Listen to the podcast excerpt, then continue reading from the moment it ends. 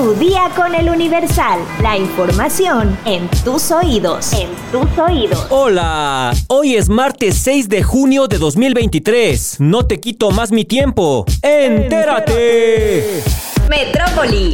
La Fiscalía General de Justicia de la Ciudad de México informó que agentes de la Policía de Investigación cumplimentaron órdenes de aprehensión contra 5 hombres y 2 mujeres que eran policías de la Secretaría de Seguridad Ciudadana. Esto por su probable participación en los delitos de ejercicio abusivo de funciones y abuso de autoridad agravado, registrado en marzo pasado en la Alcaldía Miguel Hidalgo. El agente del Ministerio Público de la Fiscalía para la Investigación de los Delitos Cometidos por Servidores Públicos solicitó y obtuvo los mandamientos judiciales cumplimentados en la colonia Juárez, Alcaldía Cuauhtémoc, con apoyo de personal de asuntos internos de la Secretaría de Seguridad Ciudadana. De acuerdo con las investigaciones de la Fiscalía, los aprehendidos, en su calidad de policías de la Secretaría de Seguridad, ejecutaron un cateo en un inmueble ubicado en la colonia Anzures, pero lo reportado en su informe policial posiblemente no corresponde a cómo sucedieron los hechos. Durante la integración de la indagatoria, se conoció que los hechos no sucedieron como fueron reportados, además de que los servidores públicos posiblemente ejercieron violencia física.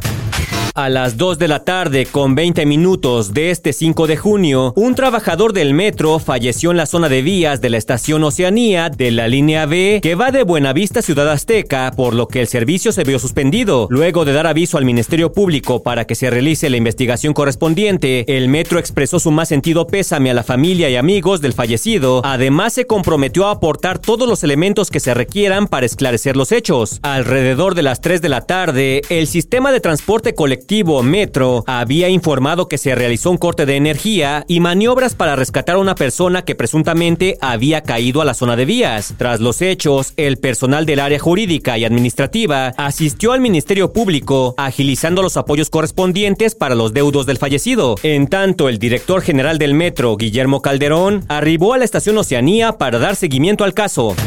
Tras la advertencia de la Secretaría de Gestión Integral de Riesgos y Protección Civil sobre las altas temperaturas en la Ciudad de México, la ola de calor no da tregua. Y aunque la tarde de este 5 de junio se registraron chubascos y tormentas eléctricas en distintos puntos de la capital, y la Comisión Nacional del Agua señalara la posibilidad de caída de granizo, que en algunas alcaldías se reportó, el calor continuará unos días más. De acuerdo con la alerta enviada por el gobierno de la Ciudad de México, entre el 1 y 9 de junio, la ola de calor se haría presente en distintos puntos de la ciudad, provocando temperaturas entre los 28 y 32 grados. El pronóstico indica que a partir del 10 de junio, la temperatura regresaría a sus niveles normales para la época. ¡Abran las ventanas! Nación. El Consejo Nacional de Morena sesionará el próximo domingo para proponer el método de selección para la corcholata que obtendrá la candidatura a la presidencia de la República en 2024. El Consejo Nacional, presidido por el gobernador de Sonora, Alfonso Durazo, sesionará de manera virtual el domingo 11 de junio a las 6 de la tarde. Sin embargo, el canciller Marcelo Ebrard dará a conocer su propuesta este martes a fin de que sea considerada por el partido para una elección transparente del candidato o candidata. Estados. Aperciben a ciudadano por usar patín eléctrico para transitar por avenidas de Monterrey. El hombre de 50 años fue captado cuando transitaba en su patín eléctrico sobre una avenida de alta velocidad. Jóvenes sobrevivientes de la Guardería ABC se suman a la lucha contra el Estado para exigir justicia. Decenas de jóvenes marcharon junto a cientos de personas en la movilización que partió del edificio en ruinas de la estancia infantil. Abaten a civiles armados y liberan a mujer durante enfrentamiento en frontera de Tamaulipas. Los sujetos viajaban en una Nissan Kicks cuando se encontraron con elementos de la Guardia Estatal. Migrantes hacen portazo y entran a la fuerza a Estados Unidos por el puente de Matamoros, Tamaulipas. Cientos de extranjeros venezolanos, hondureños y salvadoreños lograron internarse en un intento desesperado para conseguir asilo político. Detienen a maestro por probable acoso sexual contra 2 estudiantes en Hermosillo. Personal de la Fiscalía realizó varias acciones de investigación en respuesta a denuncias realizadas en redes sociales y manifestaciones públicas por alumnas y madres de familia. Mundo.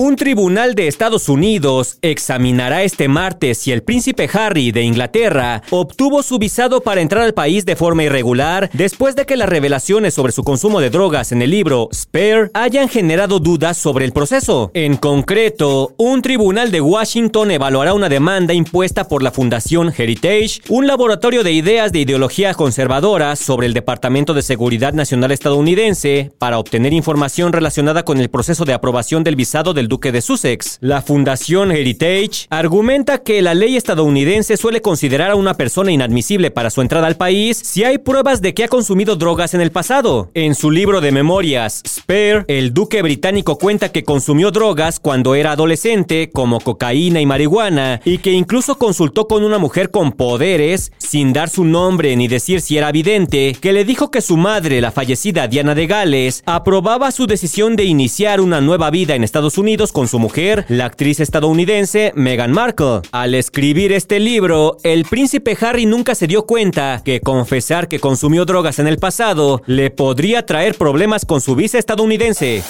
Espectáculos. Peso Pluma se ha convertido en uno de los fenómenos musicales más exitosos de los últimos tiempos. Sin embargo, mientras su popularidad crece, al mismo tiempo lo hacen sus haters, quienes cuestionan su calidad vocal. La herramienta Autotune es utilizada para afinar la voz, por lo que muchos artistas la utilizan, no solo en las grabaciones de los temas, sino también en los conciertos en vivo, lo que ha hecho enojar a los músicos con más experiencia, porque consideran que actualmente cualquiera puede cantar. A través de TikTok, una usuaria compartió un video en el que, al entrevistar a Peso Pluma, una periodista comienza a cantar un fragmento de la famosa canción Ella Baila Sola, que él contesta cantando a capela.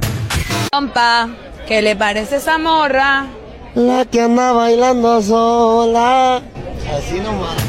De acuerdo con los internautas, el autotune es beneficioso para Peso Pluma, pues criticaron que su voz se escuchaba como cuando tienes gripe y se te tapa la nariz. Además, señalaron que muy pocas veces han escuchado su voz al natural. Pero no sé de qué se sorprenden, si hasta él mismo ha dicho que no le gusta su voz.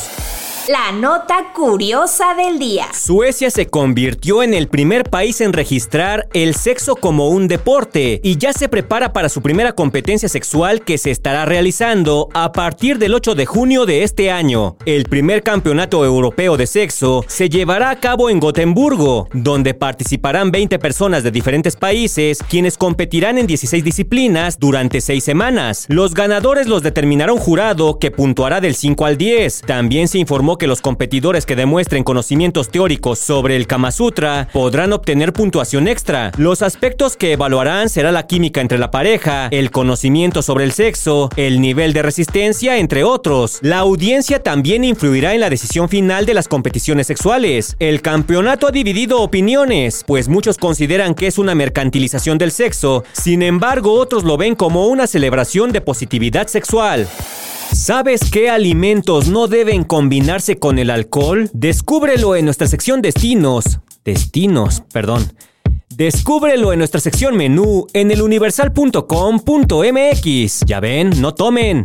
Ya estás informado, pero sigue todas las redes sociales de El Universal para estar actualizado. Comparte este podcast y mañana no te olvides de empezar tu día.